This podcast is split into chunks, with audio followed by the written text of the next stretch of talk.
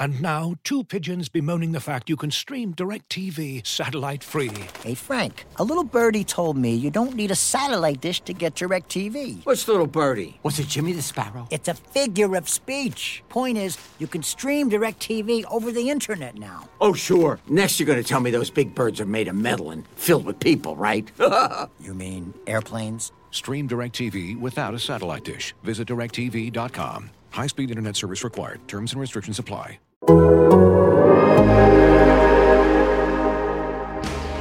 High in the air. Brito back at the wall. Adios! Pelota! That's the type of manager that I'd like to be, which is the same every day. They know what they're going to get. They're going to get energy, they're going to get accountability, they're going to get structure, and they're going to get support. And I'm going to bring those things to the dugout in the clubhouse regularly.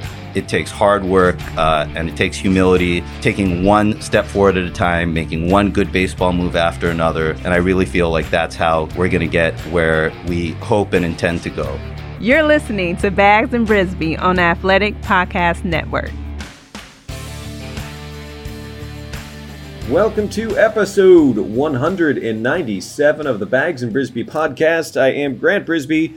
I'm here with Andy Baggarly. Andy, the Giants struck out exactly 197 times in September of 2020. That sounds bad. Uh, at the same time, that was like their offensive breakout. That's when their fortunes started to turn a little bit. Let's see. Well, that was the month that wait, 2020? No, I don't remember anything from 2020. you remember Dickerson. Everyone remembers the Dick Dick Dick chance. Oh, they were yes, a, well, a, beacon in those dark times. Although I think really I remember the Dick chance from 2019 when there were actually fans in the stands who could chant them. When it was just the guys in the dugout and a bunch of cardboard cutouts uh, and Trent Grisham hitting walk-off homers uh, in visiting road parks. Um, yeah, that's that's the kind of dystopian stuff that I tend to flush from my brain. I mean, I just wrote about it, but the Trent Grisham walk-off home run just it, it, absolutely rankles me. It just sticks in my head like the Cars for Kids song, and I can't get it out. And I need the Giants to hit a walk-off home run just to just to ease my pain. You know, um, so I do three hits on KNBR every week. They'll put me on hold usually when you know there's about a minute to go in their break, or sometimes they'll they'll you know pop me right on and they'll cut it close. But usually I'll I'll have to listen to about a minute of commercials or an update, and it's comical when the producer says, "Okay, we'll get to you in just a second. Boom, and then I hear the and then and then it's the Cars for Kids commercial. And a couple times, a couple times the producers come on later and said, "Hey, I'm really sorry about that." I'm really sorry I did that to you. Oh my gosh. I'm trying to think of how many times I've done this in my life. I probably close to 50 where I'm listening to KNBR and I hear the Cars for Kids and I'll turn the radio off and then 10 minutes later realize that I never turned it back on. And I, oh shoot, and then I'll turn it back on. Not during Giants games, but when I'm listening to, to some of the good hosts, it's uh I don't know if it's an effective money making thing for that organization. Total hard same. I've done the same thing. I've uh, the it'll come on and I it's like you're hitting snooze on the alarm clock. I mean that my arm moves so fast uh, to hit the off button on my car radio, and then yeah, you're right. Sometimes I'll forget to turn it back on, or I'll just you know listen to something else. Uh, and I don't have a very long commute. I don't live that far from the ballpark, so you know. But I know that uh, that some people obviously are in their car all day long. I'm fortunate enough that I'm not in that position, but but yeah, I do the same exact thing. I'll, I'll reflexively hit that off button, and, and sometimes I don't necessarily necessarily make it back. But we are not here to talk about the September 2020 Giants, and we're definitely not here to talk about cars for kids. We're here to talk about the 2022 Giants, and uh, they're confusing as heck. I don't know what to make of them, so I've invited a guest on who covers the Giants professionally. His name is Andy Baggarly, uh, and I hope that you could explain these Giants because they have their last two wins. They've won three of four. Their last two wins, they've won by a combined score of 25 to nothing, which seems good. Uh, I'm starting to think they might be an okay team again, but they've fooled me before. What are your thoughts on this team? Well, I'm also going to outsource this, and I'm going to outsource it to someone who's smarter than both of us, which is Far, who is Farhan Zaidi, and he just spoke yesterday, um, you know, prior to uh, their win uh, against Arizona, their eight nothing win. Uh, no, wait, no, eight nothing. Oh, it was eight nothing by the third inning. It was the thirteen nothing win.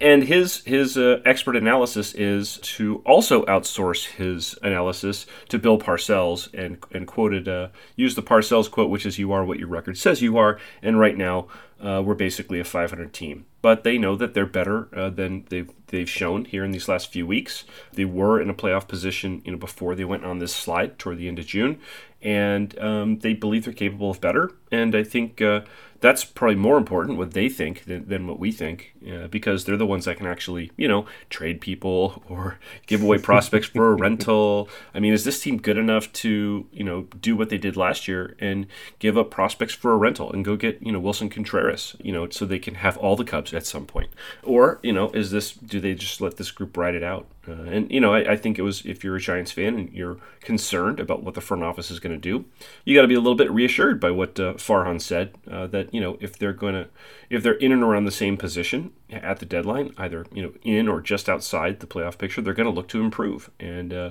and they're not really even thinking about selling. I think they they acknowledge that that is at least a possibility, and you have to listen uh, because if this team loses, you know, the next ten in a row, that would kind of decide things. But and that's what he's got to say, right? He's got to come out and say that, uh, those those things and, and, take that tack publicly. But he's a guy who's been fairly honest, I think, with the media, and I, I would take him at his word. That's that's the way they're looking at things.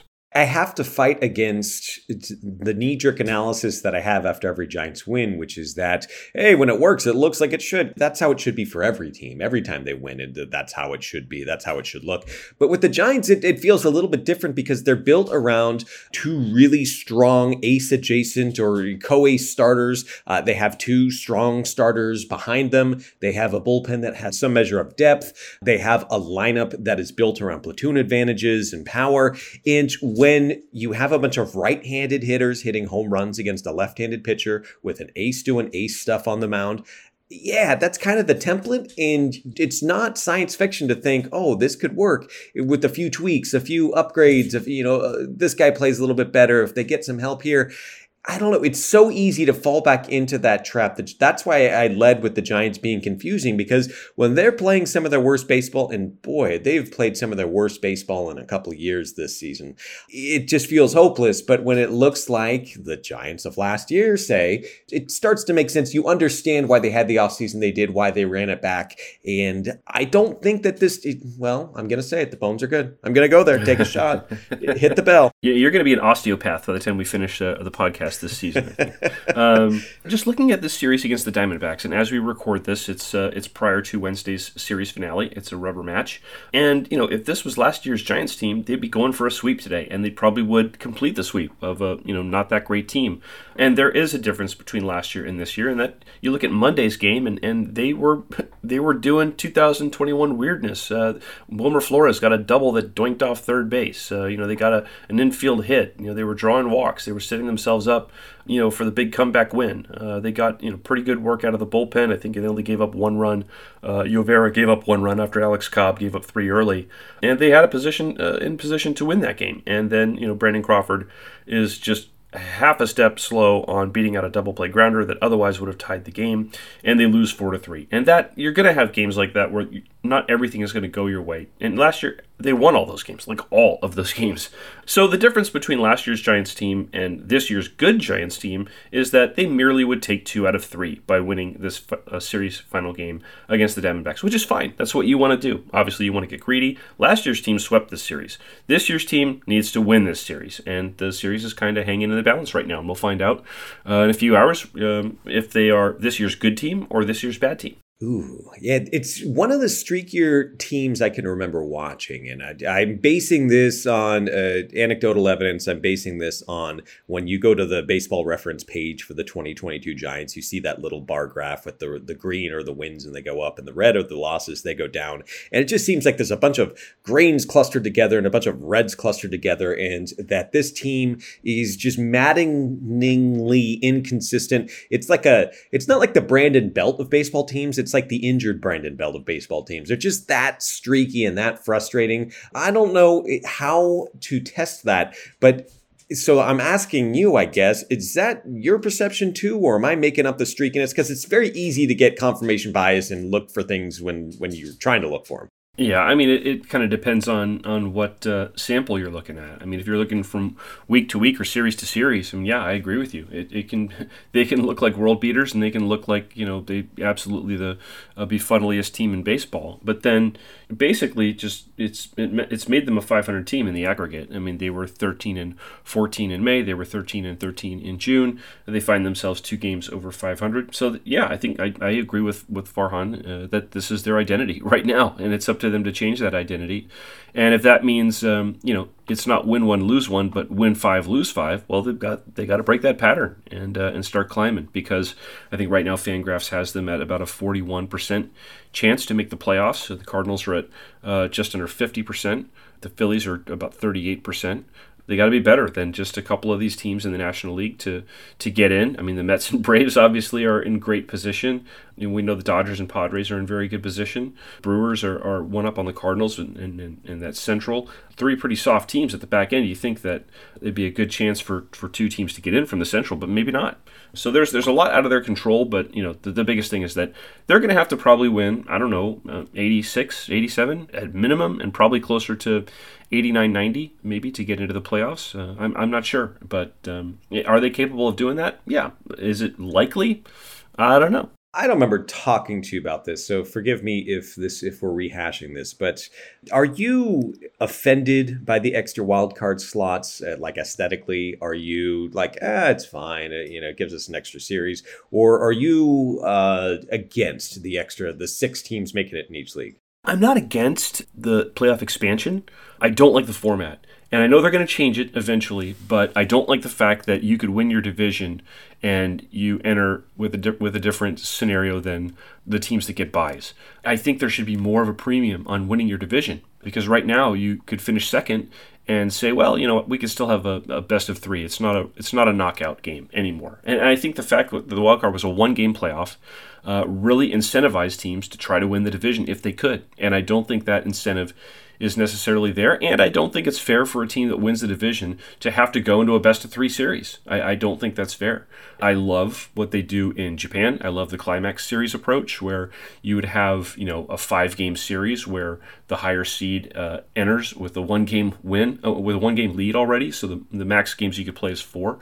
I just think there needs to be a more reward for winning your division. And, and, and honestly, I think that's in the players' best interest because that means teams uh, that already are, are profiling to be a playoff team might go out and spend more and do more.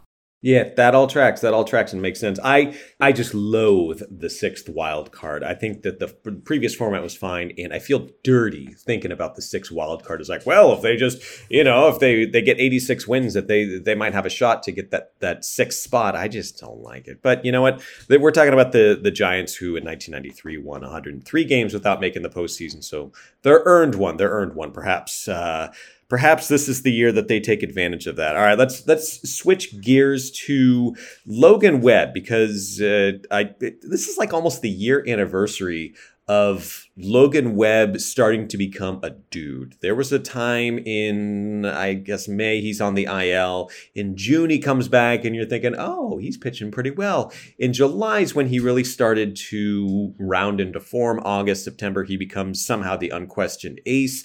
And now he's pitching like he never stopped. He's just Logan Webb now. I'm not taking him for granted, but it's just such like a, a given that he's going to give the Giants good innings. Should he have made the all star team because I'm looking at the starting pitchers on the roster and I don't know who to take off. I guess it's it's Joe Mantiply, you know, one of the relievers. Uh, but at the same time, Zack Wheeler didn't make the team, so I'm not sure how mad Giants fans should be about Logan Webb. Do you have any thoughts on that? You know, for me, I was in San Diego when they were announced, and um, you know, normally what what they'll do, I think this happens at pretty much every every team, is they'll give us the information embargoed, so we can you know talk to talk to some players pre-game because it'll be tough to get people post-game. Everyone's it's getaway day, and so they made the announcement during the game, and and we we got a heads up. You know, when we walked in the clubhouse, you know, we, we got a heads up from our PR official, and you know, we, we asked, okay, so who, who's going to make the team? Are we going to get to talk to whoever makes it? And we just got a look, and the look was, you don't need to talk to anyone. And we're like, what? What? It's like, yeah, no one's making it besides Joc. And the first person I thought of was Rodon and not Webb. I mean, I think Webb is is certainly deserving. I mean, he's sitting there with a 2.82 ERA. Uh, he's eight and three. Uh, he's having you know another fantastic year. But uh, Rodon is just, I mean, by a lot of the um, sort of non-traditional metrics, he's the best pitcher in baseball. So that was the one that was obvious to me. And then when we talked, we talked to him, you know, after it was announced, and and and he said that he was, you know, probably more bummed for Dylan Cease, his, his former teammate with the White Sox, uh, who was an equally bad snub, I think, for the American League. And, and Cease had not been to an All Star game where Rodon had made it last year. And I thought to myself, he's just so good. Someone's going to back out. You know, whether it's someone who starts on a Sunday or or someone who you know decides that they can't go or or is nicked up or or begs out you know, and, and, I guess Josh Hader has a family situation, so he's not going to go. And so, boom, Carlos Rodon is an all star. Now, it would be really hard for them to put Webb on the team. They're not going to name him as a replacement because he is pitching on the Sunday prior to the break, so they just have to turn around and replace him with someone else. And I, they've done that before, but you know, I think you could argue that it waters things down a little bit. And and, and Logan Webb's such a chill dude. He's like, hey, win a win, buddy. Either I go to the All Star game or I'm, I'm relaxing and, and maxing in, in, Lake Tahoe. So I don't think he's bothered by it. I think he realizes that uh, you know it's a great honor, but it's not something that's going to define him. And it would have been pretty bad, I think, for the Giants to only be represented by Joc Pederson, who's a guy that a lot of people think shouldn't be starting the game anyway because he's you know more or less a platoon outfielder. But you know the fans have spoken. They love the pearls, and uh, so it'll be Joc and Rodon, and I think that's about right.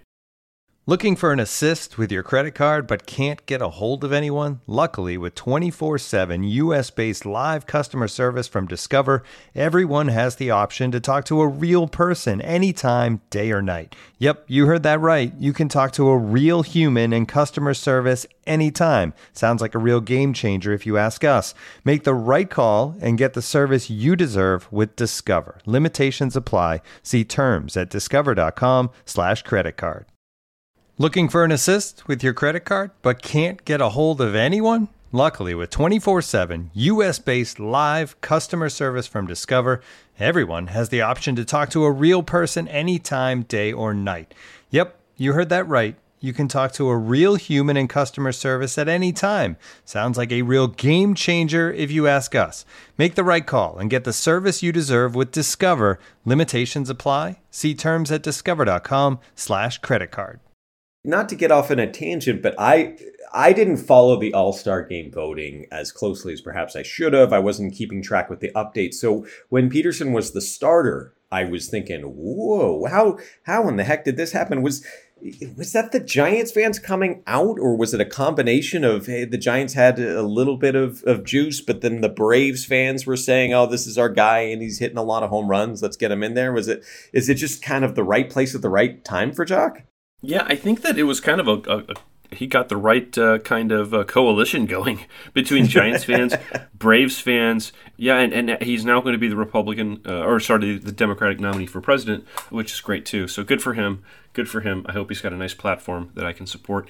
I guarantee some Dodger fans wanted to see him at Dodger Stadium too. Um, and I asked him, I said, okay, you put on a, a, Giants uniform, you go to Dodger Stadium, no matter who you are, you know you're, what you're signing up for, you know you're going to get booed. But what if you're an all star as a Giant and you're going to be playing for the National League team? You know, the Dodger players will be your teammates. When they introduce you with your history, do you think you'll still get booed? And he's like, um, Yes, probably. Probably I will. Uh, do you have any idea if he is going to be invited to the home run derby? I don't think that those rosters are official. I haven't seen anything yet. I know he's not been confirmed yet. Uh, but the Giants, the last Giant to participate in a home run derby was Barry Bonds, which was not a couple years ago. Yeah, you're right. that's a good point. I mean, you got to have home run hitters, right? Although I would have loved to have seen Madison Bumgarner in a home run derby. Heck um, yeah.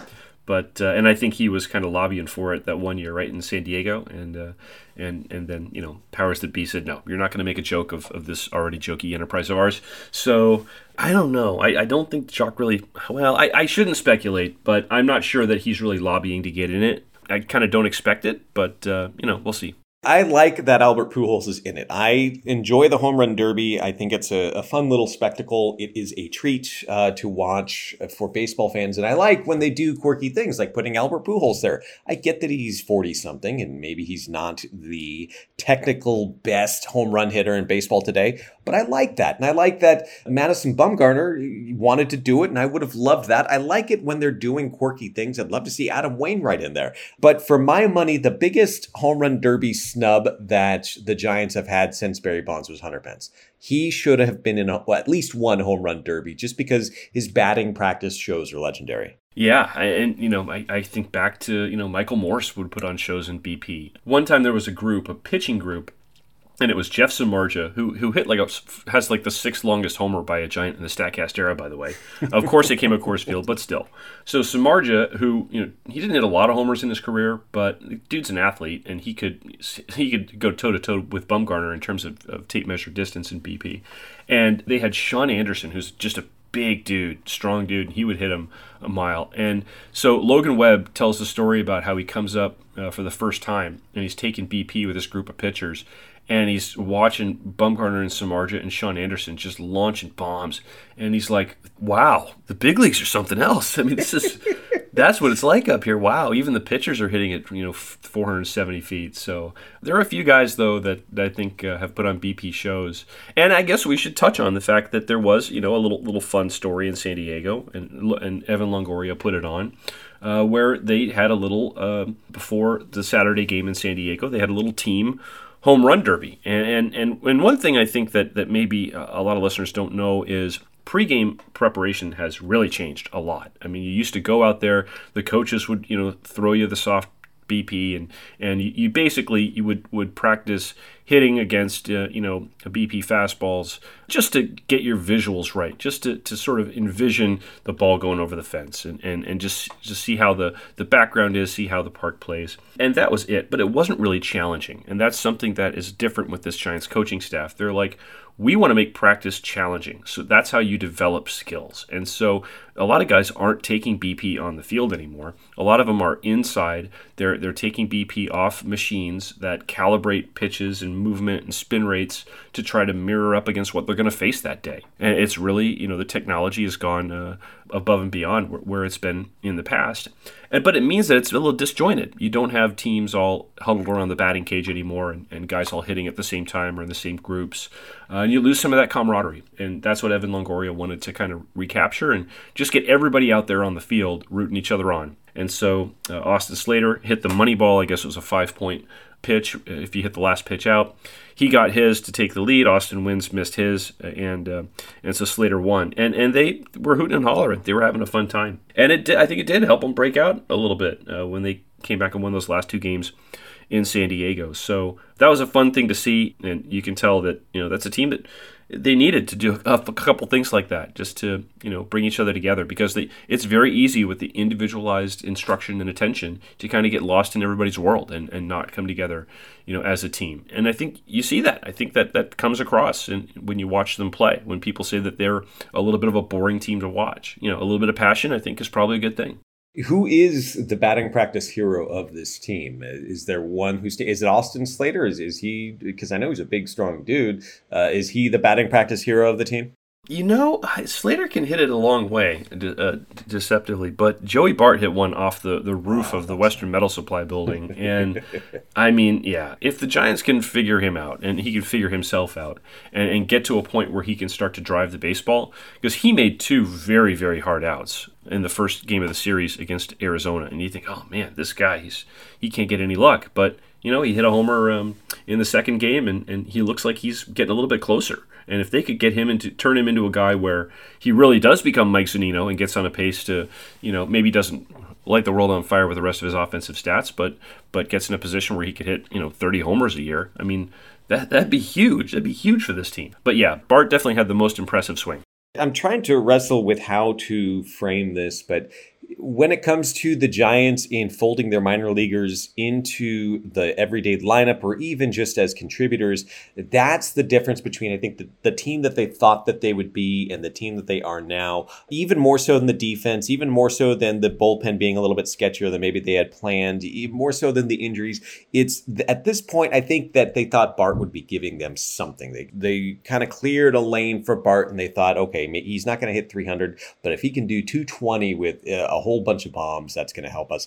And also applies to Heliot Ramos because you look up and all of a sudden last night you have uh, Yermín Mercedes in left field batting third, and it worked out. He had four RBI, but at the same time, that was supposed to be if they had a need for a right-handed outfielder, they weren't going to have to go looking around the the waiver wire. They were going to get it from Ramos. And so getting production from anyone, whether it's Bart or Ramos or Villar, that is going to be the difference between the team that they thought that they were going to be and the team that we've watched. If they can start getting some of the minor leaguers to do something that resembles anything, that's going to be huge help. And Bart hitting a home run is probably a pretty good sign. It's funny. I totally had a disconnect. I, when I saw that they got Mercedes, I thought, okay, they're so desperate for catching now that Curt Casali is out until August with the oblique strain. Uh, they're getting anybody who they could stick behind the plate. That that's how I sort of saw that transaction. I think you're right. I think it's more about the fact that he's a right-handed bat.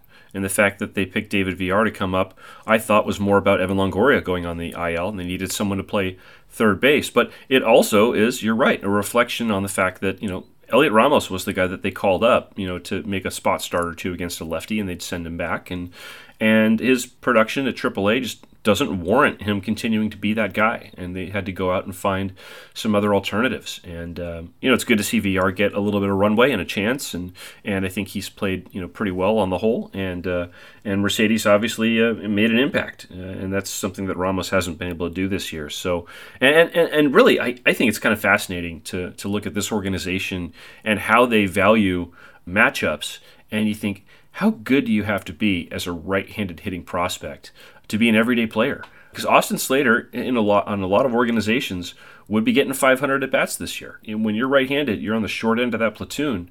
You just have limited opportunities. And uh, how do they handle Heliot Ramos going forward? I don't think he needs to be just a, an okay major leaguer to be, you know, an everyday player with the Giants. I think he needs to be a really, really good right-handed hitter to become uh, something that sort of matches what his prospect status has been over the years. And you know, I'm not really sure that you can forecast that happening. Yeah, this is a good point because the Giants they recently did the line change at, the end of the game for Brandon Belt. They pinch hit for for Brandon Belt and I don't remember seeing that. And so it's they're not going back. Uh, they're not. They're, they're getting more aggressive with the platoon and the line change and that sort of stuff in the late game. Austin Slater is he hits left-handed pitching like an all-star. Right? There's no question that he is one of the best lefty crushers in the the league right now. And so I get it. At the same time, man, they are just not letting up. This is their identity, and it's and so if you're a prospect and you're Ramos, how do you break through that? I don't think you do. I think Ramos he's being groomed perhaps to be an Austin Slater type, uh, and I maybe Luciano's going to be the guy, but I don't know, man. And, you know, I, I, think that is probably uh, around the league. You think, well, I think definitely the threshold for what it takes to be an everyday major league player has changed. I think that the bar has been raised. Uh, you've got to be just a little bit better for teams to play you every day, or else they are going to look for matchups, especially with the Giants. I mean, the Giants are that's just the way they're wired. I will say with Belt, they did pinch hit for him in uh, San Diego once, and then they pinch hit for him in Arizona. And I asked Gabe Kapler why he pinch hit Slater for Belt when he had Gonzalez on deck, and Kapler came back with an, the obvious thing that I didn't even think of at the time, which is that uh, Belt was the third batter of the inning that Joe Mantiply was going to face, and so they were guaranteed to not go to the right hander. It was the only way they're going to get the guaranteed matchup with Slater versus a lefty, because if they waited and let Slater pinch hit for Gonzalez, uh, then Mantiply would have faced his three batters and they could bring in the right hander Ramirez. So, yeah, Kapler gave his answer, and I was like, oh, yeah, well, duh. okay, never mind, forget I asked. Oh, major league managers always one step ahead. I just, I, just, I didn't think. Oh yeah, the three either. batter rule. That's still a thing. Yeah, that, that's somewhere in the recesses of my brain. That is, as long as we're complaining about the expanded wild cards, uh, I I like the three batter rule. I think it's delightful. You do really? Yeah, I think it's. I don't know. I I I thought I would miss the loogie, and I thought that it was a, an overreaction. Uh, I kind of like it. I wonder if have you talked to Kapler and asked him if he likes it? Because I think it takes a lot of that guesswork out because you can really limit how much uh, you're going to micromanage the game and you're thinking more about well i'd like this matchup a little bit better than that matchup so that's how i'm going to set it i think it's more valuable to a team that has the depth and has the options and can pin, pinch hit for almost anyone because yeah, like you said, you, you're guaranteed. Usually, you're only guaranteed to have one matchup, and that's when a team makes a pitching change, and you know you know that that pitcher's got to face one batter. Well, well now that it sort of triples that that possibility. Um, so I think you can more safely get the matchups that you want without you know turning the opposing manager into Tony La Russa and having him march back and forth and, and, and carve a path, uh, you know, between the mound and the dugout. Um, so I, I, would say it's to the Giants' advantage, and also they have pitchers that are pretty good. I think at, at, at facing their lefties can get righties out, their righties can get lefties out. So they've definitely, I think, created a roster that can take advantage of that. And maybe they that's part of the reason why they created that roster because it's a, a reflection of of these rules. That's kind of what what a Farhan Zaidi team does. They operationalize within the rules as they are written. And if they change the rules, well, then they'll operationalize within those rules. So, yeah, I, I think they probably are okay with it. It sounds like it's here to stay. I'm, I'm not sure if it's going to go anywhere. Yeah, I, I, I, can't see. I think it's worked out fairly well. All right, this has been episode number 197 of the Bags in Brisbee podcast. We will be back on Friday. We'll know what happened against the Diamondbacks. We know what has happened against uh, the Brewers. Huh, wasn't expecting that. And we will be back then. And thanks so much for listening.